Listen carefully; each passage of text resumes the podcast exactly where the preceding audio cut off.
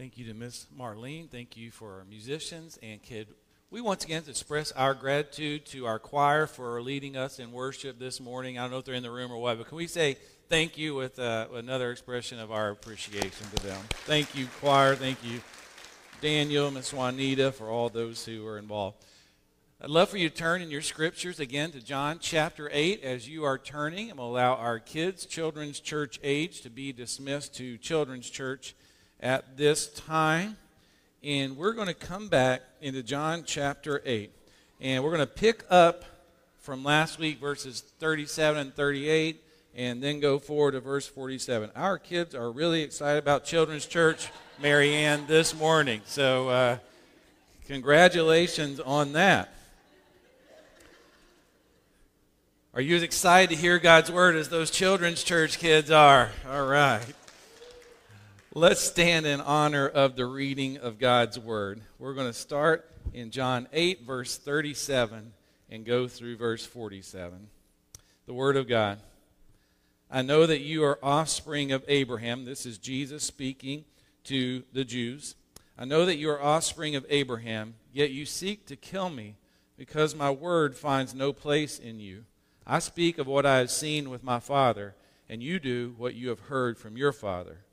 They answered him, Abraham is our father. Jesus said to them, If you were Abraham's children, you would be doing the works Abraham did. But now you seek to kill me, a man who has told you the truth that I had heard or that I heard from God. This is not what Abraham did. You are doing the works your father did. They said to him, We were not born of sexual immorality. We have one father, even God. Jesus said to them, If God were your father, you would love me for I came from God, and I am here. I came not of my own accord, but He sent me. Why do you not understand what I say? It is because you cannot bear to hear my word. You are of your father, the devil, and your will is to do your father's desires. He was a murderer from the beginning and does not stand in the truth because there is no truth in him. When he lies, he speaks out of his own character, for he is a liar and the father of lies.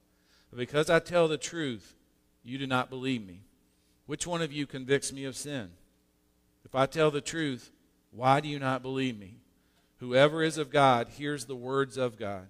The reason why you do not hear them is that you are not of God. Let's pray.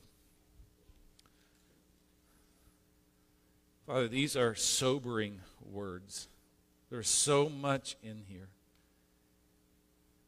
And Lord, I pray for those under the sound of my voice in this room, on Facebook, on the radio, to be people who hears the words of God, who recognize the truthfulness of who Jesus is, and who has or will have God as their Father. And for those right now who does not hear the word of God and the voice of Jesus, Lord, I pray that hearts would be changed.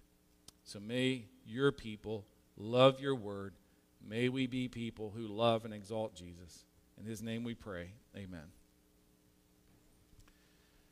Now, you might be asking, what does this text have to do with Advent? Christmas is supposed to be tranquil, right? Full of silent nights, cozy fires, hot chocolate, and sweet words. Christmas isn't divisive. Or is it? Now, before you're wondering, did he hear about our last Christmas dinner at our house? That's not the kind of divisive that I specifically mean. Jesus' incarnation was for the purpose of saving people. But because of his claim to be Lord, meaning he's the only Lord, his life brings division. We see him spell this out in Matthew chapter 10. Do not think that I have come to bring peace to the earth. I have not come to bring peace, but a sword. For I have come to set a man against his father, and a daughter against her mother, and a daughter in law against her mother in law. Christmas is about Jesus. And most everyone around Christmas time is good with eggnog and, and maybe enjoying some Christmas movie most everybody likes to give and get gifts. But the very reason for this holiday that our nation observes and so many other nations observe is that Jesus came to save sinners. So the question is is the gospel true? And is it of most significance? I watched a Christmas movie this week, and the children were investigating whether the, the Santa part of it was true. That's a distracting question to investigate. It's not the main point. The question is is the Jesus story real and is it true? So much so that in our text today, that Jesus can say the person who believes in Jesus has God as his Father, and the person who rejects Jesus does not belong to God. There's division right there. In our text, Jesus does not shy away from the vis- division that his very life brings, but he leans into it. His words are blunt. About a year ago, Stanford University released its Elimination of Harmful Language initiative to dismiss harmful language, to show its negative impact, and to, to suggest alternative words. Now, most of that is just silly.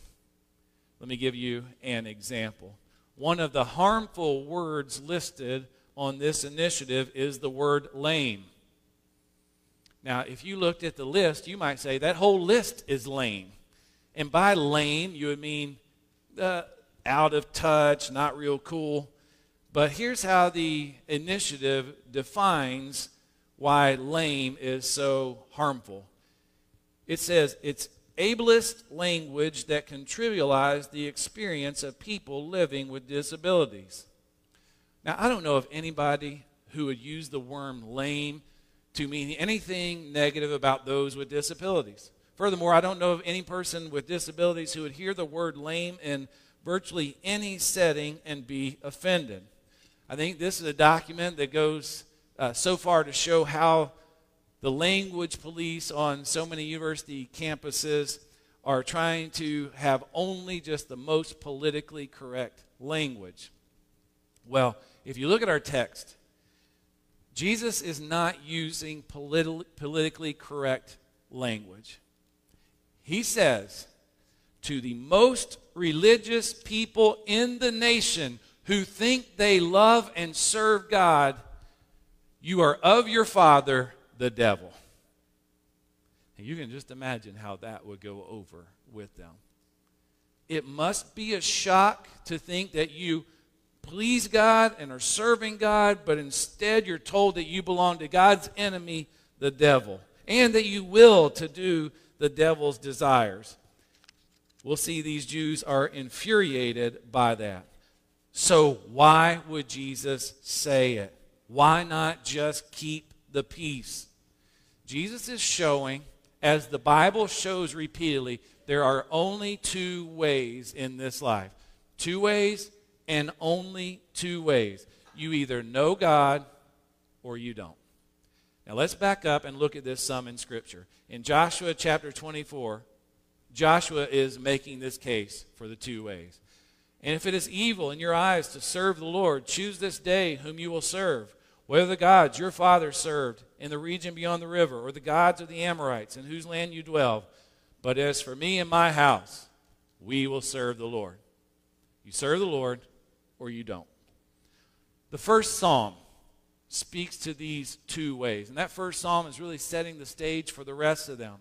As we come to the conclusion of that psalm in verse 6 For the Lord knows the way of the righteous, but the way of the wicked will perish. Two ways righteousness or wicked, those who know God, those who don't. Jesus himself has already taught in the Sermon on the Mount in Matthew chapter 7 Enter by the narrow gate.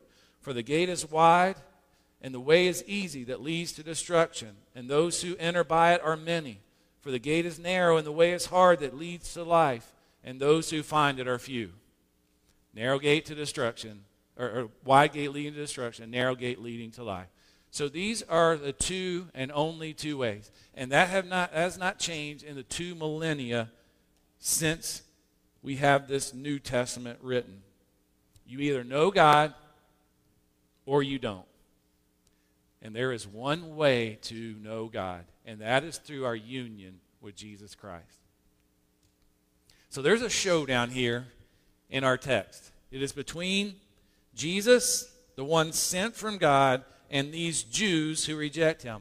And their debate focuses on who their father is. Central to that, though, is the person of Jesus Christ. Now, in verse 37, Jesus says, You are offspring of Abraham. And then in two verses after that, he'll deny that they are actually Abraham's children. So, what is going on there? Did Jesus change his mind in two short verses? Absolutely not. He has two different meanings in mind when he says this. In verse 37, what he means is they are of Abraham's bloodline. In other words, they're physically descended from Abraham. There was a common belief among the Jews, and this is illustrated in a second century debate between a Christian, a defender of the faith named Justin Martyr, and a Jew, a Jewish man named Trypho. And here's what Trypho said, and I think we can read into this the mindset of many Jews in that day and in Jesus' day. He said this The eternal kingdom will be given to those who are the seed of Abraham according to the flesh, even though they be sinners and unbelievers and disobedient to God. In other words, he's saying all we have to be is of Abraham's physical lineage and God is good with us. And what Jesus is saying is just the opposite. Just physical descent means nothing in terms of are you rightly related to God. Jesus says in verse 38, I speak of what I have seen with my Father, and you do what you have heard from your Father. This idea of physical parentage, meaning you're right with God, Jesus debunks. R. Kent Hughes, in his commentary, gave a fascinating physical lineage of Jonathan Edwards from a study done by A.E. Winship. He said, if, let me get, if, you're, if you don't know who Jonathan Edwards is, uh, one of the, the, probably the best theologian in American history, uh, great pastor, one of the most brilliant minds America has ever had. He was the first president of Princeton. Jonathan was married to Sarah. And from their line, as this man traced out, came 13 college presidents, 65 professors, 100 lawyers, a dean of a law school, 30 judges, 66 doctors, a dean of a medical school, and 80 people who held public office, among them three U.S. senators. So somebody just traced son or children, grandchildren on down the line and saw this. That is a wildly impressive list, isn't it? But there's a descendant in that line who gained more notoriety than actual fame. Jonathan Edwards' grandson was Aaron Burr. Now, Aaron Burr killed his political rival Alexander Hamilton in a duel, and he was later arrested for treason. Now, that's Jonathan Edwards, who I think is the greatest theological mind in American history. That's his grandson. So clearly, genetics don't determine one's character. And genetics don't determine our spiritual destiny either. A missionary grandparent is a great legacy, but it doesn't mean you jump the line to heaven having parents who believe is a tremendous blessing. But it doesn't mean you get a free pass to heaven.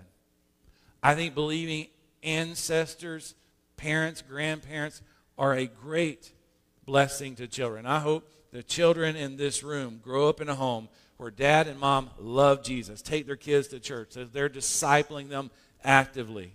But just having believing parents or grandparents doesn't get us into heaven. Jesus is blowing up that argument of the Jewish leaders here. It's not just being Abraham's descendants that's going to get you to know God. And their response is after this in verse 39 Abraham is our father. That's their hope. Now, Jesus is going to push back against that. Yes, he said they're of Abraham's physical lineage, but are they truly like Abraham? And he says, if they were, you would be doing the works Abraham did. Well, then we should ask, what works did Abraham do that they don't do? Well, in verse 40, they seek to kill Jesus. And he describes himself as a man who has told you the truth that I heard from God. Now, how different they are from Abraham. In Genesis 18, God sent to Abraham three messengers. And he doesn't reject them, he doesn't try to kill them, he welcomes them. They came from God, he's thrilled. Now, those claiming Abraham as their father here in John chapter 8, Jesus comes from God. He speaks the truth of God. And those who claim to be Abraham's children, far from welcoming Jesus, want to kill him. There's no chance that you walk away from this text and think, you know what? These Jews, they sound like friends of Jesus. You know, they probably went out and grabbed some lunch after this, maybe hit up a coffee shop. They, they are opposed to Jesus. They don't like Jesus. They're certainly not friends of Jesus. Why bring that out? Well, Abraham was described as a friend of God in Isaiah chapter 41. But you, Israel, my servant, Jacob, whom I have chosen, the offspring of Abraham, my friend. So Abraham was a friend of God. Unlike Abraham, these Jews aren't friends of Jesus. God, who has come in the flesh, they want to kill him. What else do we know about Abraham? Well, Abraham loved God, wanted to please him. In Genesis 26 5, because Abraham obeyed my voice and kept my charge, my commandments, my statutes, and my laws. So Abraham was seeking to be obedient to God, which should be the fruit of every follower of God's life, including ours. And if there's no fruit, we can question, well, does that person belong to God? Well, we see in Luke 3 8, bear fruits in keeping with repentance, and do not begin to say to yourselves, we have Abraham as our father. For I tell you, God is able from these stones to raise up children for Abraham. So clearly, as the argument is for these Jews that they are Abraham's children, Abraham's their father, they're not doing what Abraham did. Well, in verse 41, Jesus says, You are doing the works your father did. Now, here again is another reference to their father. And they never stop to ask, Jesus, who are you saying our Father is? Who do you think it is? Now, I'm guessing part of the reason they didn't ask is they don't want his opinion about it. But they never do bring it up. What do they do? They respond with what might be an insult to Jesus. We were not born of sexual immorality. Now, there may have been questions about the legitimacy of Jesus' birth. And right here, as we're eight days away from Christmas, we should reaffirm the doctrine of the virginal conception of Jesus. We just believe that is true, that that is how God sent his son into the world to be born of a woman. Now, I don't want you to have heard that all your life and become inoculated to how big of a deal it is. May we let the wonder of God becoming flesh astound us. Andrew Wilson, in his book Incomparable, spells this out to some degree. He asks, How could the transcendent God become so immanent? How was spirit now body? How could someone so holy become so humble? To this day, the incarnation, far more than the crucifixion or resurrection, is the biggest problem Jews and Muslims have with the gospel. So these Jews should have been astounded that God sent his son through a virgin. And yet, they don't see it. Or they see it and just reject it. They insult Jesus. And then they do something else. They make an incredible claim. They shift who their father is. Remember, they have, they have held on to Abraham as our hope. Now look what they do. We have one father, even God. That's a bold claim. Is it true? And Jesus says, You don't meet the main criterion. He says, If God were your father, you would love me. If God were your father, Jesus says, you would love me. I'm confident that answer rubbed them the wrong way. And to this day, church, that answer rubs people the wrong way. The culture in which we live will affirm basically any generic belief in an ambiguous God that anybody has. You can believe in many gods, you can believe in no gods. You can create your own God. You can make yourself God. And our society says, no problem, that's fine. But here's what will bring ridicule it is believing that the only way to the one holy God is through Jesus Christ and faith in his perfect work on the cross.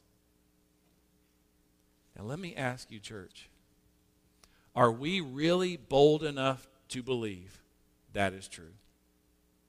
Are we bold enough to say that no matter what our culture says, that no matter if our culture says, just be good and you're fine, are we really confident enough in the gospel to say the only real test of whether someone truly knows God is by how they respond to Jesus. And, church, I believe we are that bold and we are that confident because it is true. These men that Jesus speaks to here, they're not pagans. They're the most religious guys in Jerusalem. They really think they know God. William Barclay says of them, they were in the terrible position of men who were godlessly serving God. So it all centers around Jesus. And Jesus is unique. He is so important that no matter how good you and I try to be on our own, no matter how good these guys are at quoting the Old Testament, no matter how much they say they belong to Jesus or to God, if they reject Jesus, they have no claim to have God as their Father. Here's how Jesus describes his uniqueness here I came from God, and I am here. I came not of my own accord, but he sent me.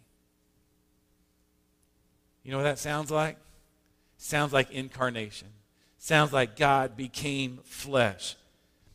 And it sounds like God became flesh for a purpose. Jesus came to do something. He entered our world of sin and suffering so that we could be delivered from our own sin and from death. And it's just as true today as it was 2,000 years ago when he said it to these guys. The person who doesn't love Jesus is still dead in their sins and they are apart from God. Since they don't love him, indeed, since they reject him, he finally states explicitly what he's hinted at before throughout this text. He finally tells them exactly who their father is. You are of your father, the devil, and your will is to do your father's desires. Now, Jesus does not say, God is not your father, and you're just in a neutral position. He says they belong to the devil. Now, what is his reasoning? And he gives two reasons. He talks about the murderer that the devil is and the liar that the devil is.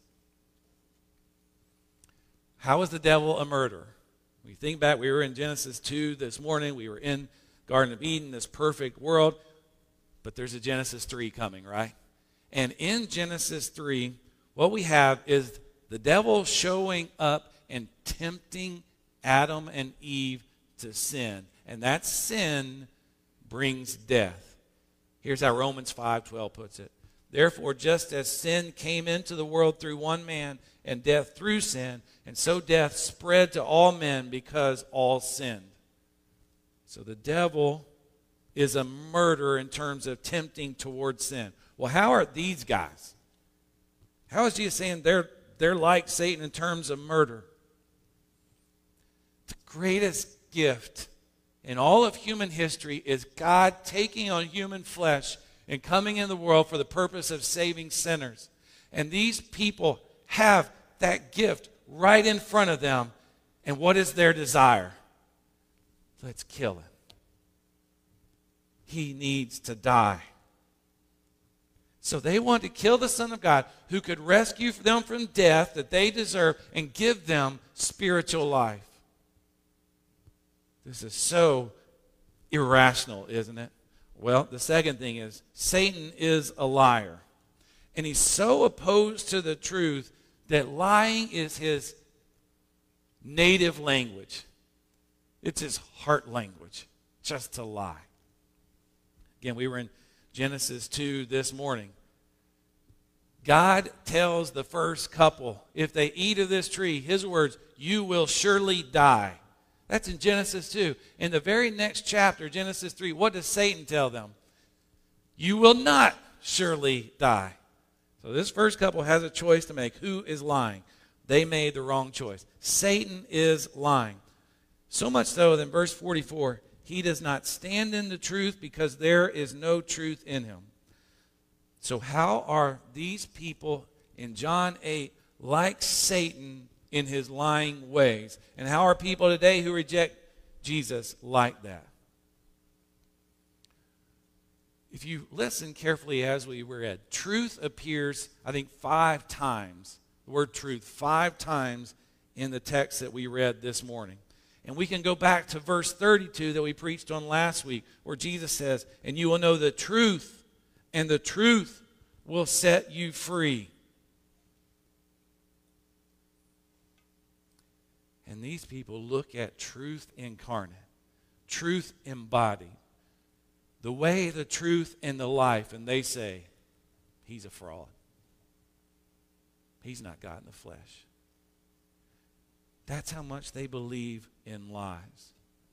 So he's asked them a question. I see two things in here that are fascinating, not so much in a good way. Jesus asked in verse 42, Why do you not understand what I say?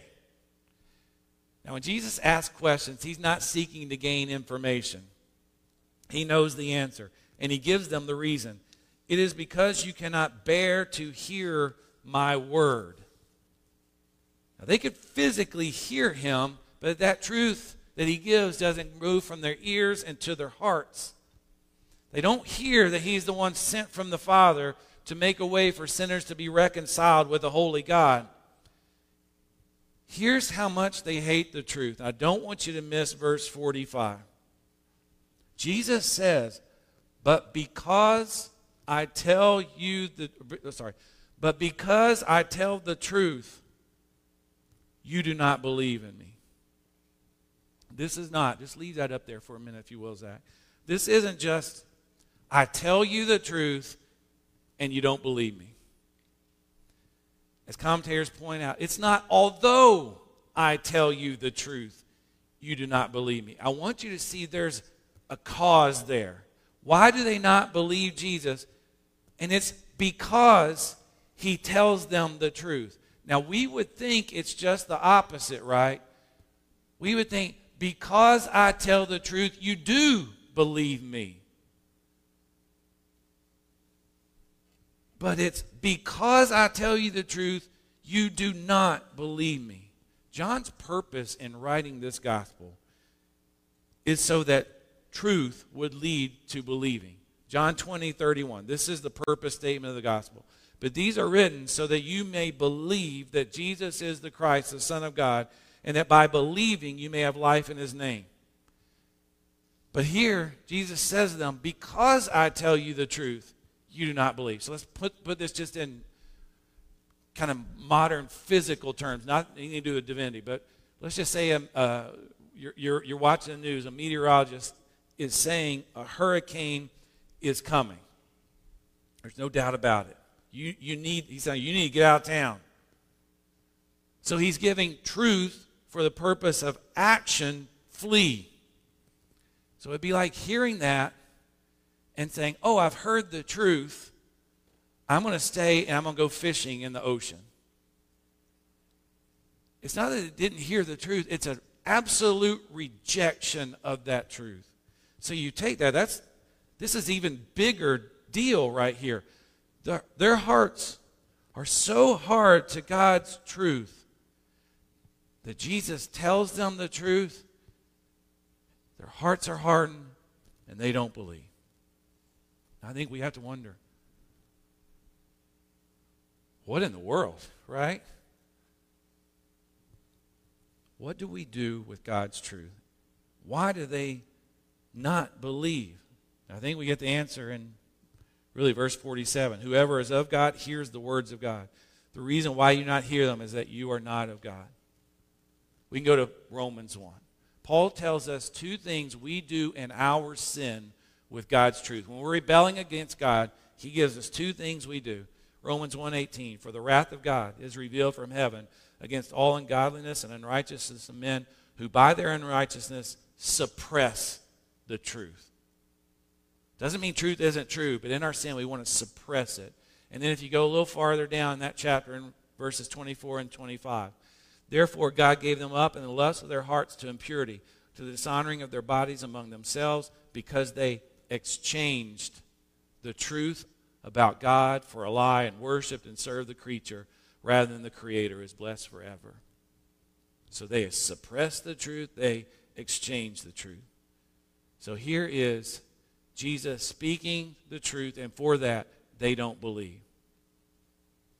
You might say, what does that look like? Well, in, a, in another state, there was a time when I was trying to witness to a guy about the gospel. I think he was an adult. I think uh, at least one of his sisters had come to faith in Jesus. I think his mom had come to faith in Jesus, if I'm remembering their stories right. So we had an event, and I, I approached this guy and was seeking to have a gospel conversation with him. And I, I barely got I barely got anything out of my mouth. And he said to me, Sports are my church.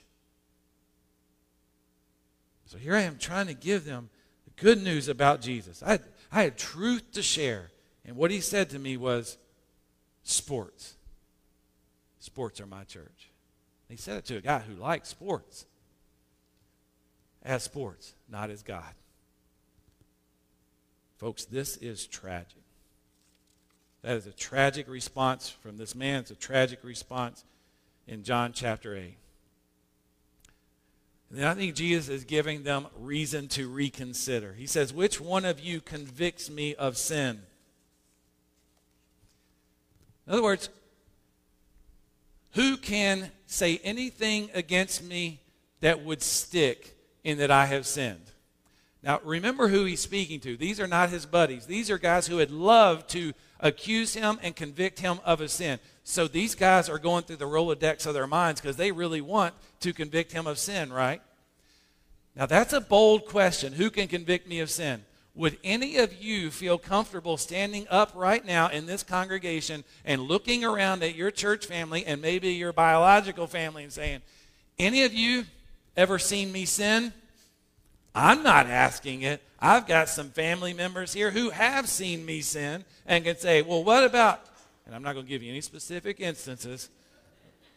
You don't need any fuel for the fire, but they have seen me sin and they could say, Uh uh-uh, uh dad or husband, and my mom's even here, so, you know, she could spend a lot of time. They're eyewitnesses to my sin. So Jesus asked the question, and I'm sure these guys are thinking, you can hear a pin drop in the room, and nobody has anything to say. Here is, we have in this text our incarnate Savior, fully God, fully man. But don't miss this fact either, church. This Jesus was, is, always will be sinless. He is perfect. If he wasn't, he couldn't be our sin bearer. He'd have to go to the cross and die for his sin. He couldn't die for ours. But as the sinless one, he could go to the cross and atone for our sins. So then he says, If I tell the truth, why do you not believe me? And then the answer in verse 47 Whoever is of God hears the words of God.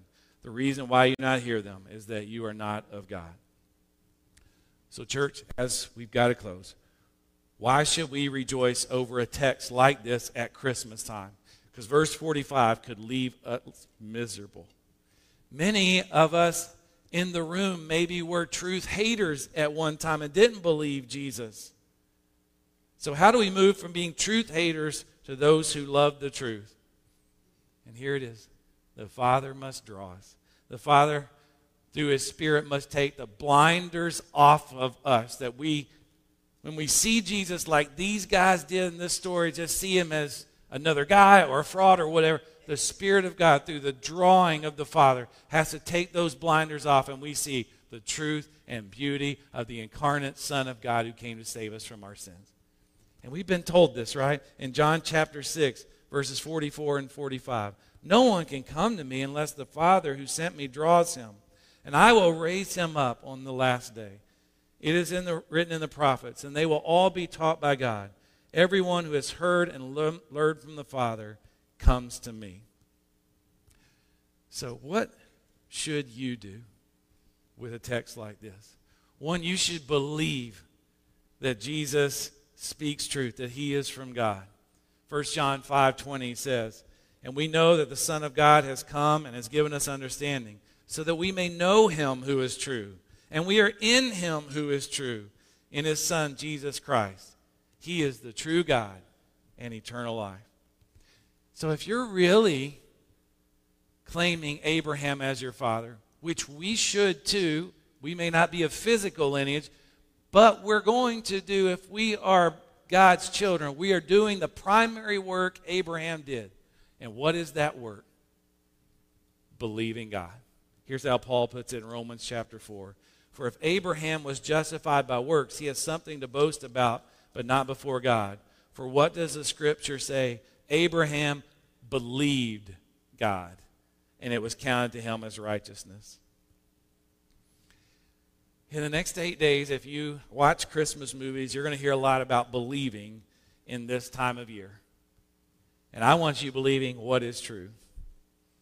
If Christmas is based on a lie, we have no reason to celebrate. Is Jesus who he says he is? Is Jesus the only Lord who can save us? And if so, we have great reason to rejoice. This season is marked by what many think is good news. I think I watched two Christmas movies this week, and I think both of them featured the song Santa Claus is Coming to Town. So, Daniel, should we close with that song this morning? I don't think so. Not if we want really good news. Because what does that song teach us about ourselves that we need to depend on? We need to depend on our own goodness according to that song. He sees you when you're sleeping. He knows when you're awake. He knows if you've been bad or good. So be good for goodness sake. The gospel of Santa Claus is coming to town is not gospel. That is not good news. It tells us somebody is watching, and if we really want to please them, we have to be good. But here's my problem, and here's your problem. In and of myself, I don't have what it takes to be good. In and of myself, I have no goodness to bring before a holy God. So we're not going to close with that song. I want you not striving for your own goodness and left miserable. I want you to see Jesus came to earth to give us his goodness. The good news of Jesus is that our badness was placed on Jesus at the cross. And when we believe in him, his goodness is placed on us. And that's a goodness that I don't have in and of myself and that I can't produce, neither can you. But it's goodness that is given we believe. So we're going to sing something like this In Christ alone, who took on flesh, fullness of God and helpless babe, this gift of love and righteousness, scorned by the ones he came to save. Till on that cross, as Jesus died, the wrath of God was satisfied, for every sin on him was laid. Here in the death of Christ, I live. Are you a child of God? Is all your hope on Jesus and none in yourself? Do you love him? Those are the right questions. Let's pray and then sing. Father, thank you for the truth of the gospel. Thank you that Jesus came. Thank you for his perfect life. Thank you for his atoning death on the cross for our sins. Thank you for his resurrection and victory over death. Thank you for his exaltation. And thank you that every person who puts all their hope in Jesus Christ will be saved. Not through any goodness of their own, but confessing their goodness is not good enough. And Father, may we rejoice in the truth of the gospel. May we rejoice in the person of Jesus this day, this season, and every day. In Christ's name we pray. Amen.